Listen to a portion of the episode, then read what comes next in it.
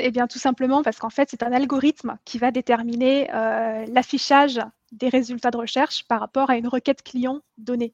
Et donc, en fait, bah, c'est comme sur Google, il faut indiquer à l'algorithme, bah, en gros, quel est ton produit, euh, quel mot -clé, sur quel mot-clé tu es pertinent par rapport aux, recherches clients pour que Amazon veuille te mettre en avant et donc que tu sois visible. Parce que bah, si tu veux vendre, il faut commencer par être visible. Donc, en fait, un bon SEO va te permettre et de la publicité d'être visible pour avoir des clics sur ta fiche produit. Et ensuite, une fiche produit bien travaillée va te permettre de convertir et donc de générer des ventes.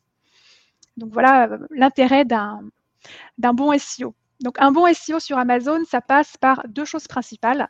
D'une part, les mots-clés et d'autre part, la catégorie. Alors, les mots-clés, c'est important d'afficher les bons mots-clés dans son titre et dans la description de sa fiche produit, ce qu'on appelle les bullet points sur Amazon. Il y en a cinq et en fait, ils s'affichent juste à côté de la photo dans la fiche produit.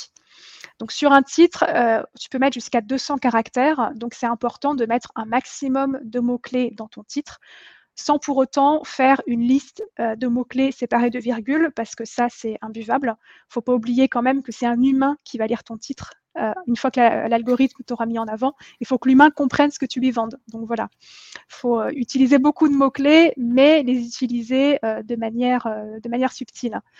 et donc dans les bullet points également, utiliser un maximum de mots-clés. Attention, bien utiliser des mots-clés pertinents parce qu'Amazon va te tester dessus. Donc en fait, si tu mets un mot-clé sur lequel tu ne vendras pas parce que le client, bah, finalement, ça ne correspond pas à sa recherche, Amazon arrêtera de te mettre en avant sur ce mot-clé parce que de toute façon, il t'estimera non pertinent sur le mot-clé. Et euh, ça ne sert à rien de répéter les mots-clés. Amazon part pas du principe que parce que tu as mis euh, six fois dans ton mot-clé moule à madeleine, tu es pertinent sur le mot-clé moule madeleine.